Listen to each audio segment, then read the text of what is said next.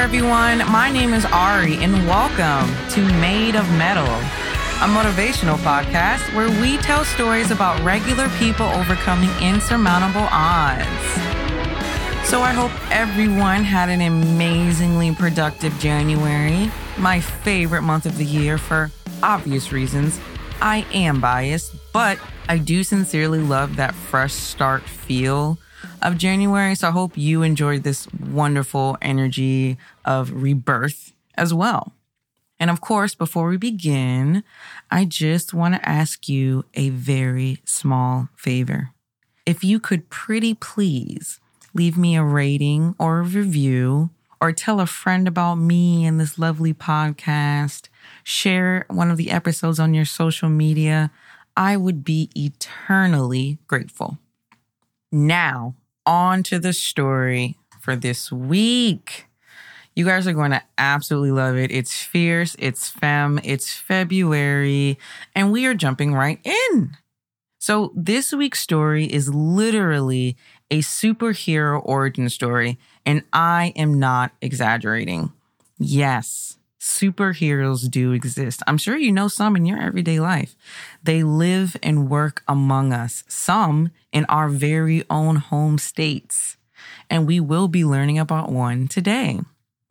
This individual risked life and limb, remember that, to accomplish their mission, regularly exposing themselves to imminent risk and danger.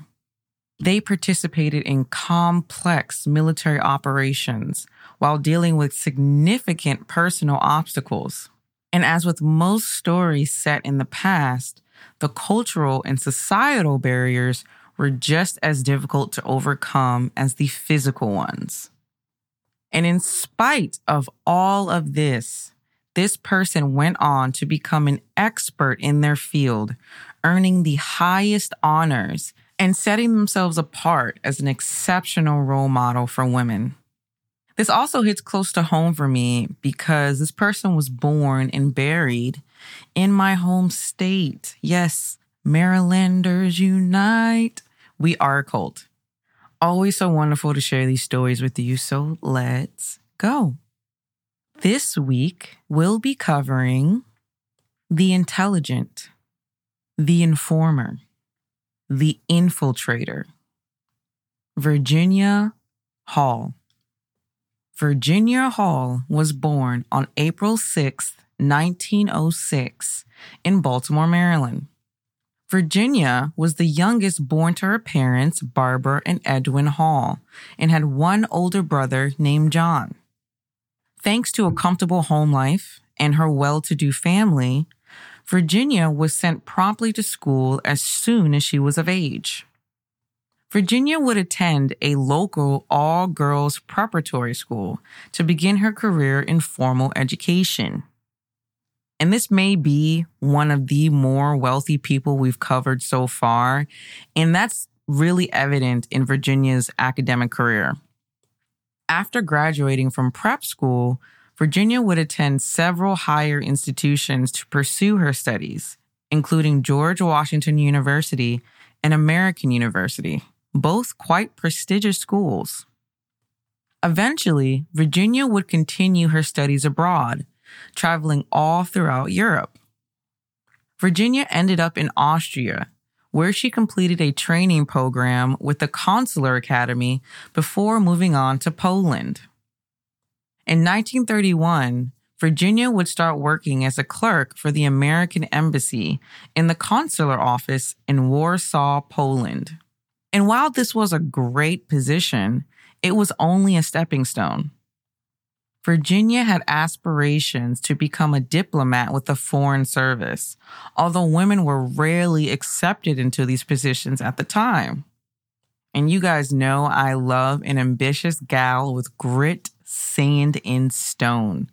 Love it when a gal says, to hell with the status quo, to hell with the way things are.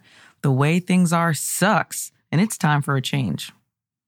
While working for the American Embassy, Virginia was transferred to another post in Turkey around 1933.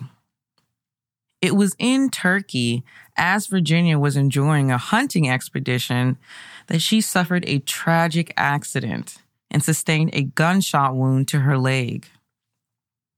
Due to the severity of her injuries, Virginia had to receive an amputation below her knee and was forced to return to the U.S. to begin the healing process.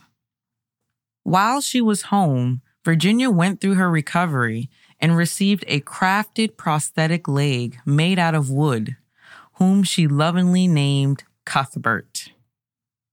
Virginia was relentless in continuing to pursue her dreams of becoming a diplomat and promptly returned to Europe after she was well enough to begin her consular work. In 1937, the State Department had to flat out refuse to hire Virginia, using an outdated and unfair rule that barred individuals with disabilities from working as a diplomat, which is just like so petty. But Virginia would not accept the tomfoolery, though, and she appealed this injustice all the way to the top, to the president, who was Franklin D. Roosevelt at the time. And for people who aren't quite familiar with President Roosevelt, he had a ton of medical issues, making him a seemingly easy ally for Virginia's plight. But her calls for help went unreturned, and Virginia decided to resign from the consular office just two years later in March of 1939. During this time period, World War II was just ramping up, and Virginia witnessed the horrible treatment by the Nazis towards the Jewish population while in Poland. After leaving Poland, Virginia ended up in France and began working as an ambulance driver for the French Army Resistance, who were fighting against Germany. Unfortunately, Paris was eventually taken by Germany and Virginia fled, eventually ending up in Spain. This lady was a jet setter for certain, but for like philanthropic reasons. So it's very cool. While in Spain, Virginia happened to connect with a British intelligence officer. After a bit of chatting, the officer was so impressed by Virginia that he gave her the contact information for an individual with his operation. And that operation, my friends, was called the British Resistance. They went by the official name of Special Operations Executive, a secret organization that was fighting against Germany. It's so impressive on so many levels that Virginia was recruited in spite of her perceived disability, heavy air quotes. She obviously was more than able as you know, she was freaking just hired as a secret agent. You know, no big deal. You don't have to be very capable for that position, but Virginia officially began training with the Special Operations Executive in April of 1941, but wouldn't arrive to her post in France until August 1941. But how did Virginia manage to remain hidden as an American in war torn France? she assumed the identity of a news reporter for the New York Post.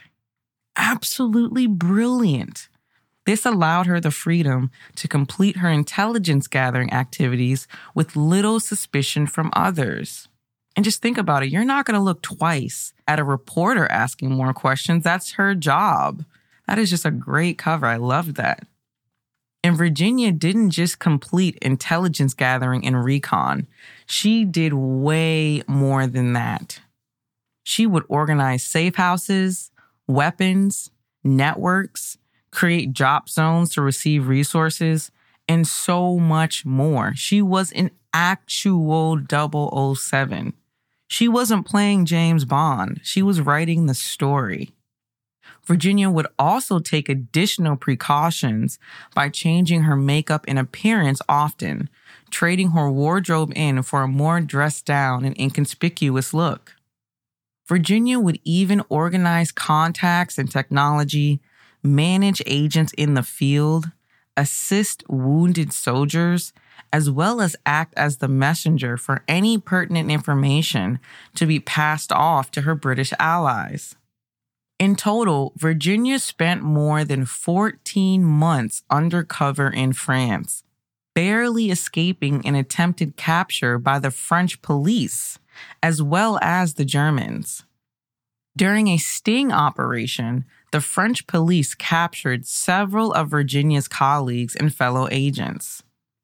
After using her intelligence contacts to determine where her allies were being held, Virginia would ask the wife of one of the agents to assist with an escape by smuggling in tools in sardine tins, which was interesting. I thought that was very interesting. They used to let outside people bring in food to the prisoners.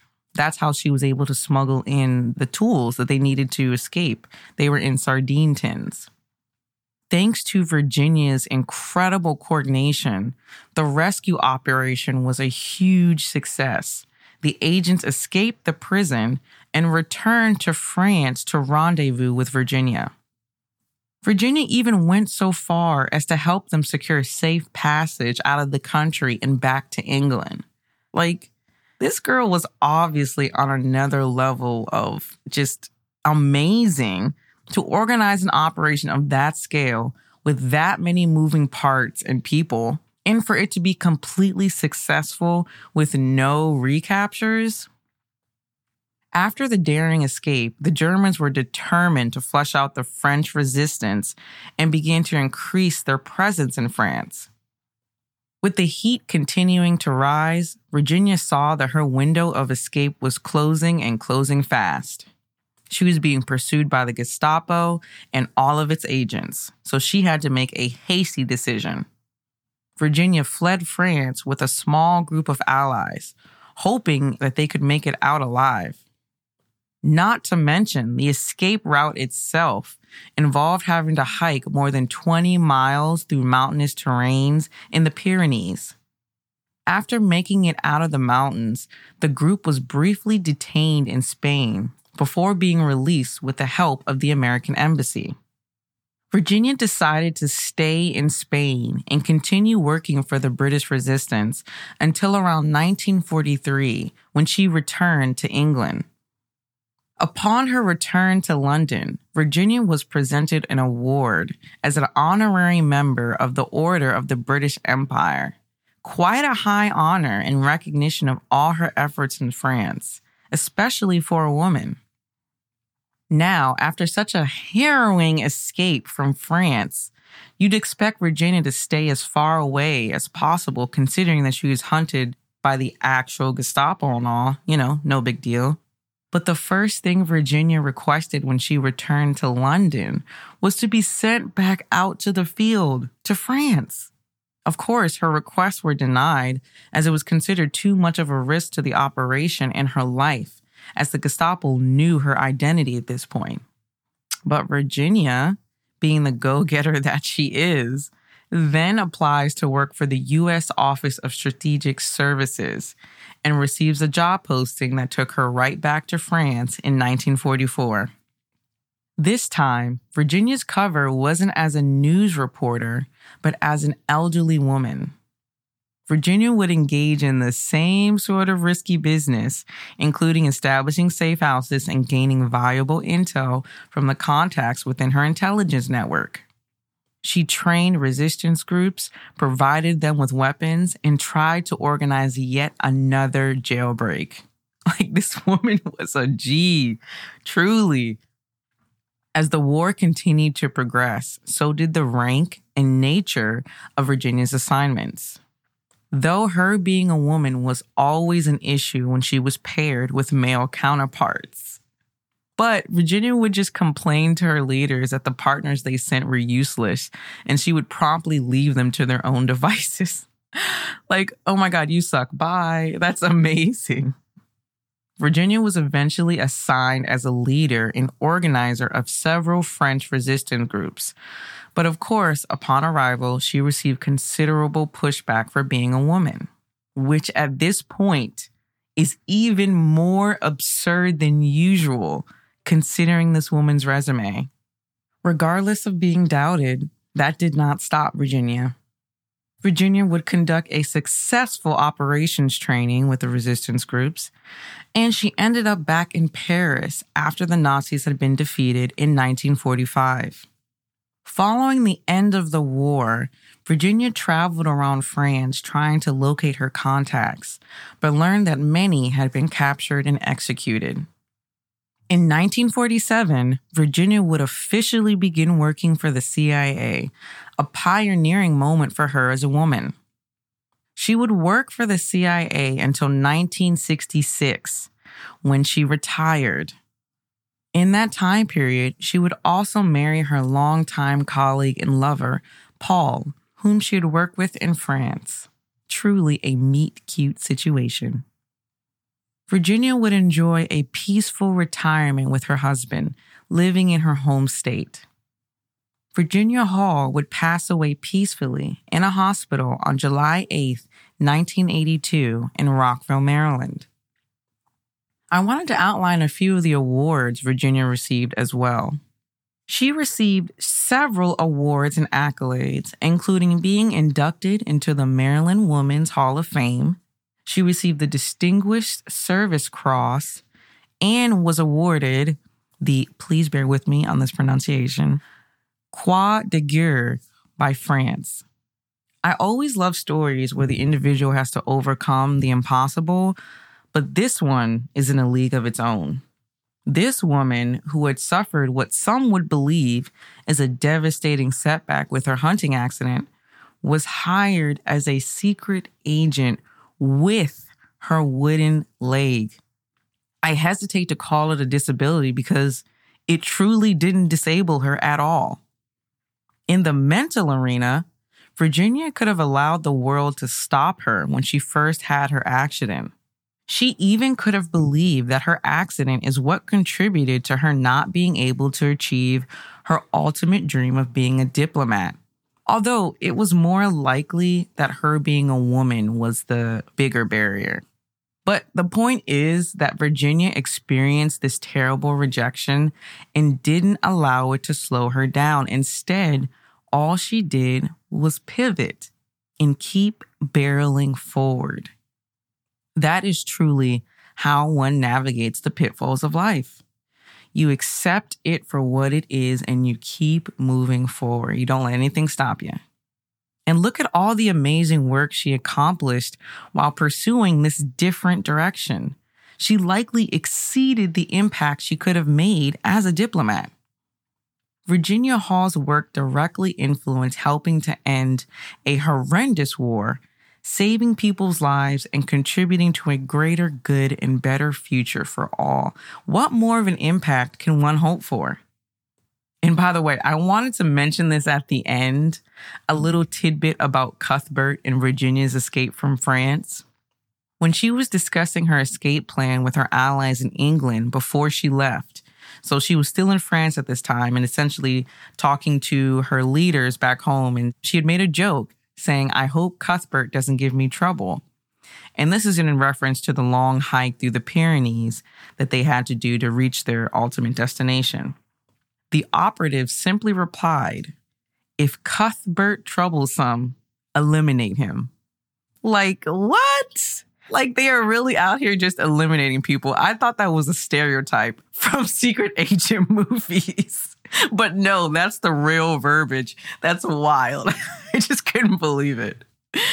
Virginia is truly, she was truly a badass boss lady that I hope to be one day, not allowing anything or anyone, even myself, to hold me back from living up to my potential. A great story to have in your inspirational arsenal, and I hope you guys enjoyed it as much as I did. So you can check us out at madeofmetalpodcast.com.